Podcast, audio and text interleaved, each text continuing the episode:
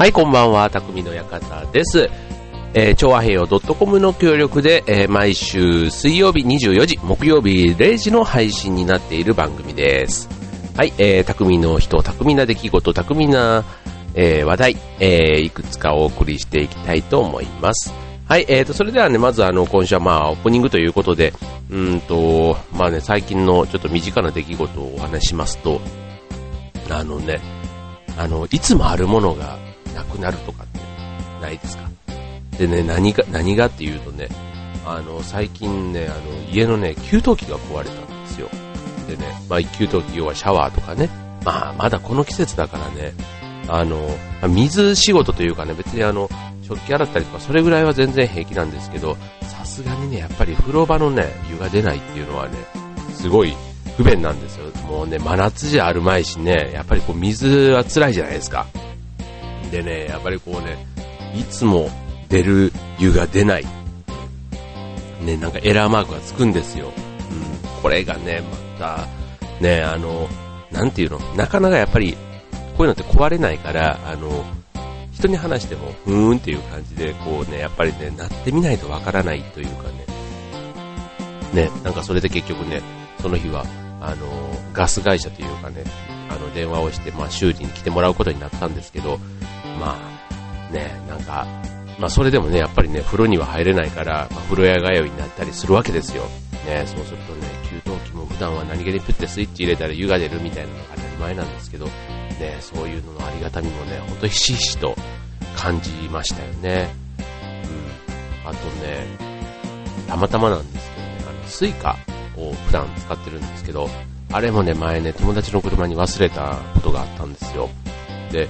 これもあの、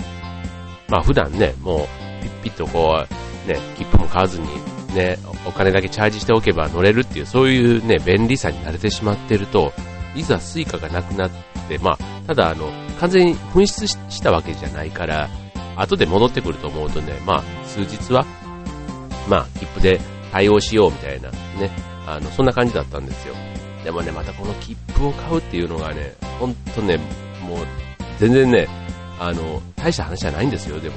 ちょっとね、いつもより5分ぐらいね、余裕を持って動けば、別に切符買う時間も大したことないんだけどね、またこれができなくてですね、もうね、だからね、あの、結局ね、カミさんのスイカをちょっとしばらく借りながら、あの、やってたんですけど、うん、いつもあるものがない。ね、こう、小指をこう、家具にぶつけた時とかね、痛いじゃないですか。小指のね、足の小指とか普段あんまり意識しないですけど、その時ばかりは小指にこう意識がすごいいくみたいな。なんか、そういうね、何気ないものというか、普段こう見過ごしてるものに対してこう意識を向けるみたいなね。まあ、何かあった時に意識がいくとね、結構あの意外と動揺するもんでね、なんか普段からもね、そういうものもものをこう大切にするというか、いつこのものがなくなるかもしれないみたいな、なんかそんな風にね、考えてみるのも、ちょっとなんか自分の頭の中が違う、あの、思考が、思考回路が働くというんですかね。うん、なんかそんな感じがしましたね。はい。ということでね、また今週も、あの、いろんな巧みな、えー話題をお送りしたいと思います。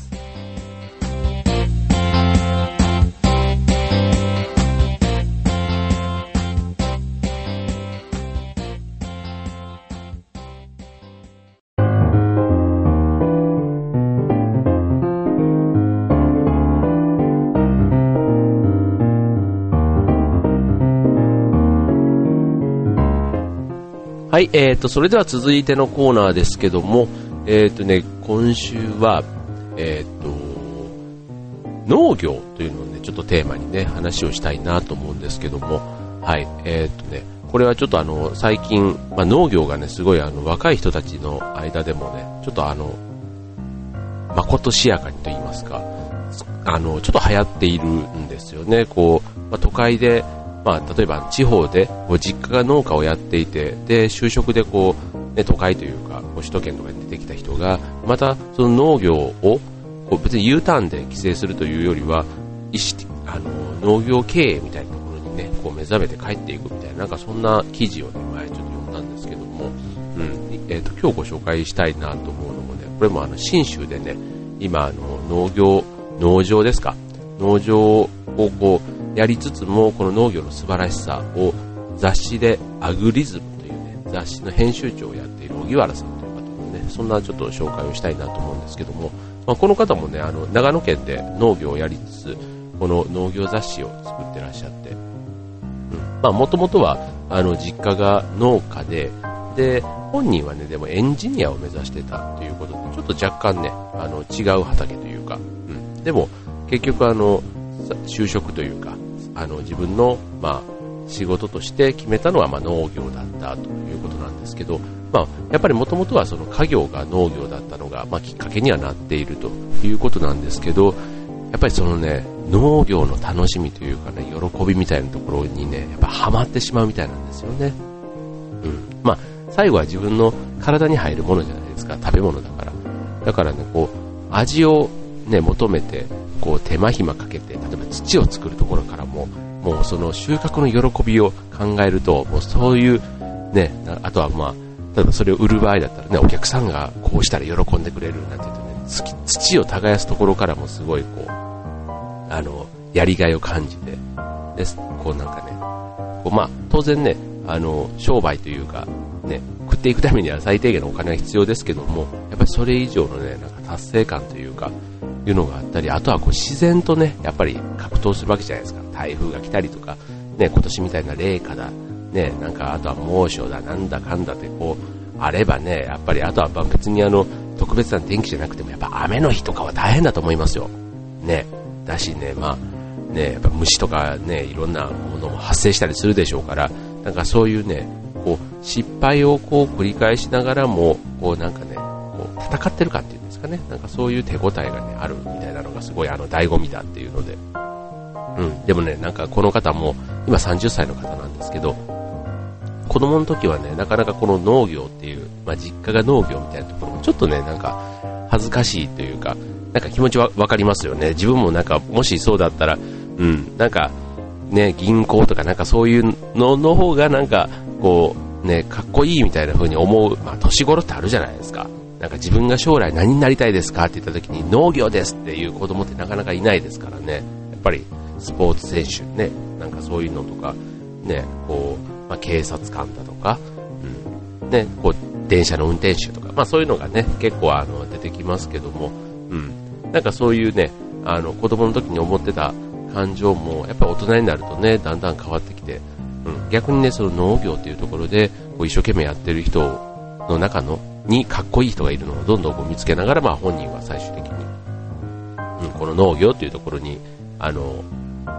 が自分の憧れの仕事になって、また農業を今後こう盛り上げていくために頑張りたいなんていうふうにね、やってる人だったんですけど、うん。やっぱりね、こうね、一つのね、なんかこう、目指す方向が決まった人っていうんですかね、うん。こう、まあ今の時代ね、ちょっと今の若い方々はどう、みんなそうとは言わないですけど、結構ね、夢が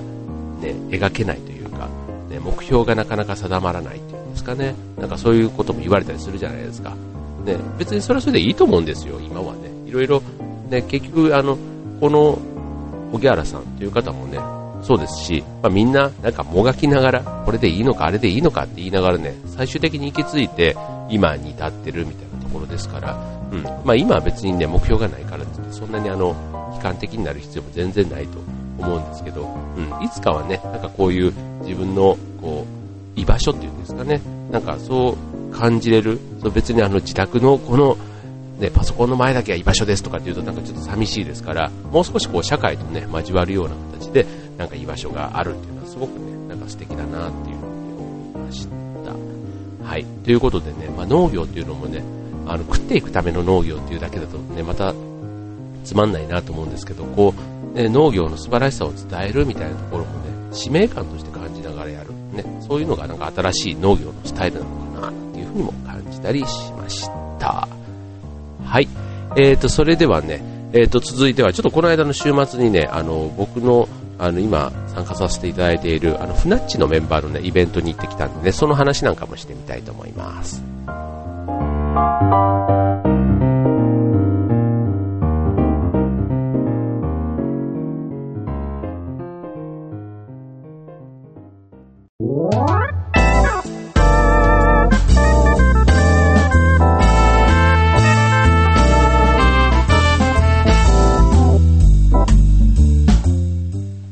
はい、ということで、えー、っとね、この間の週末の話なんですけど、あの、フナッチのね、えっとね、僕の参加してるフナッチね、あの、ちゃんと見てくださいね、あの、ホームページで、あの、チョアヘア .com の僕のプロフィールからリンクしてますから、の中のメンバーで、あの、建築士とね、靴職人の方がメンバーでいるんですよ。あの、そのまずフナッチっていうのはね、千葉県の船橋市で、えっと、まあ、船橋の大好きなメンバーが、こう地域をつなげ、地域の中で、こう、まあ地域を盛り上げるためですね、まあ地おこしみたいなことをやっている、そういうグループなんですけども、ただ地産地消というのをテーマにね、地域で作って地域で消費する、そんなことから地域の活性化を目指そうっていう、そういうグループで9人で今活動しています。はい。それでね、えっと、その中のメンバーで、えっと、靴職人の方と建築士の方がいて、で、そのね、コラボイベントっていうのがこの間の週末にあったんですね。靴ができるまででっていう。この、えっ、と、建築士の方っていうのがね、えっ、と、ものづくり空間イーシルさんというね、これも船橋の中にあるお店なんですけども、また素敵なね、こう、アトリエといいますか、こう、工房っていうんですかね。うん。で、あともう一つその靴職人の方っていうのは2.1流総本舗さんっていうね、井上さんという方が、あの、店主で、えー、切り盛りされている靴屋さんなんですけども、まあ、革製品屋さんと言った方がいいのかな。で、まあ、この2つが、まあ、コラボをしたイベントということでね、コラボってね、やっぱりね、1たす1が2というよりは、うんとね、やっぱり1たす1が3にも4にもなる、なんかそんなね、可能性を秘めた、こうね、コラボ企画だななんていう感じなんですけど、今回は靴ができるまででということで、そのアトリエ、まあ、イーシルさんというその工房を使って、えー、2.1流さん、えっ、ー、と、まあ、革で、まあ、そう、靴を作るわけですけども、まあ、靴の工程なんかが展示されてるんですよ。で、またね、靴のね、あの、最初のオープニングトークの話じゃないですけど、普段何気なく履いてますけど、これバラすとね、ほんとね、すごいあの、複雑というか、あの、あ、1個の革靴ってこんなパーツが色々組み合わさって、あ、厚底というか、あの、底ですね。靴底なんかも、あ、こんな構造になってんので、こういう縫い合わせなのね、なんていうのがね、あの、見れるんですよ。はい。これま、ちょっとね、ホームページからもね、ちょっといくつかあの、イベント情報ということで、あの、リンクがくっついてますので、ぜひ、フナッチのページなんかも見ていただければなと思うんですけども、はい。うん。でね、その中でね、今回あの、革、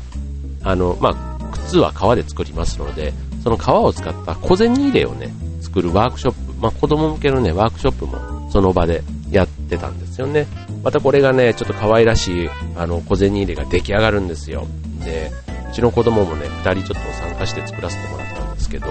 あの、またね、おしゃれですよ。やっぱり、皮がいいからっていうとね、それまでなんですけども、やっぱりね、いい材料を使ってるとね、なんかね、子供がこう雑、雑というとなんですけど、こう、ちょっとやっぱり乱雑になるんですよ。皮切るのはやっぱりちょっと硬いですからね、やっぱ紙と違って。なんかそれをね、こう切り取ったところにもなんかね、味わいが出るというか、うん、だからね、うん、なんか、こう、ね、やっぱ安かろうじゃないですけど、今はね、そういういろんな、あの、安いものがやっぱり受け入れられる時代じゃないですか。なんかその中でね、ちょっとあの、いい素材を使って、なんか作るっていうんですかね。うん。食べ物なんかもそうだと思いますよ。意外とこう、ちょっといい材料を使って作ってみるとね、なんかそれだけでもちょっとあの、うん、いつもとこう違う気持ちで、こう調理場に入れるというか。うん。なんかね、この小銭入れの体験も、うん、そういう意味では、なんかこう、出来上がったものも、ちょっとなんか大事に使ってみたい。あとは逆にね、なんか使わないともったいないかな、みたいな、なんかそんな感じでね、子供たちの作品が出来上がってましたけども、はい。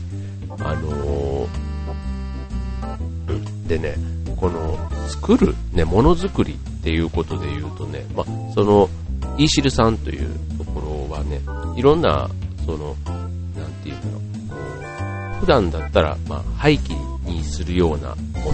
のを、ま、再利用して、こう、新たな価値を作るみたいなね、なんかそんなことをこうイベントの中ではいろいろやってらっしゃって、うん。例えばあの、まあ、そのさっきの皮を使ったものであれば、皮もちょっとね、歯切れみたいなのをくるくるっと丸めるとね、綺麗な花びらに見えたりね、するんですよ。またね、こう皮自体がちょっと肉厚というか、重厚感があるんでね、なんかそこがまたね、こう、ちょっと、なんかバラっぽくなるというかね、なんか高価な花っぽく見えたりね、うん、あとはね、またこれもあの、そういうなんか作家さんみたいなんですけども、あの、草のね、なんかそういう破片、破片じゃない、額とかね、なんか額ってわかります？あの、花びらの下についてる、こう、ちょっとあの、硬いやつね。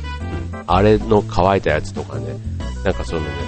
草の種みたいなやつとか、まあ、ひまわりの種とかね、なんかああいうのを使って、こう、昆虫をね、作るみたいな、ね、なんかそういう、あの、作家さんの作品なんかも飾ってあったんですけど、うん、なんかね、普段だったらもう、ね、ただのやっぱり、ね、草の破片だったり種なんですよ。それがね、人間のこのね、天のこう、中でこう、魔法にかかるっていうんですか、うん、うん、素敵な作品に生まれ変わってたんですよね。うん。なんかね、あのすごくね、脳が刺激されますね、そういうのってね。うん。うん、普段ね、まあ、ものづくりっていうとね、まあ、確かに何か、あの、形になるものってあんま普段自分作らないんで、うん、そんな中ではなんか見てるだけでもすごく刺激になりましたしね。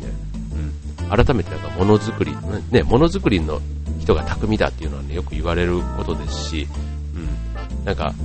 実際ね、生でこう、ね、陶芸でも、まあ、絵画でも何でもいいと思うんですけど、物を作ってる人の作品ってやっぱりすごいなって思うじゃないですか。ああいう展覧会行っても、ね、美術展みたいなやつ行ってもそうですけど。うん。でもね、あの、そこの、あの、空間長というのがね、その船っちのメンバーの方なんですけど、そこの、その、なんですかね、えっと、上、上長っていうんですかね、うん、の、赤山さんという方の話を聞い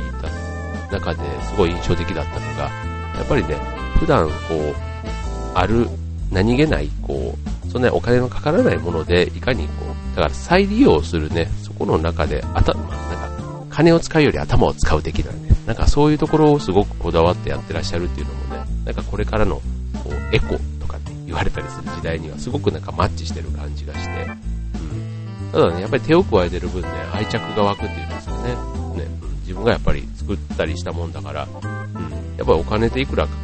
かね、払って買ったものよりは自分の手作りってすごくね、愛着が湧くと思うんですよね。なんかそんなね、あの、いろんな意味で、単純に物を作ってすごいなということだけではなくて、そういうエコみたいな切り口、とはその、物を大切にするとかね、なんかいろんな意味でのこだわりを知った機会でした。はい、えー、っとね、船地の、えー、っと、メンバーのイベントは、またあの、船地のブログなんかでも順次紹介していきますので、ぜひこちらも、えー、ご覧になってください。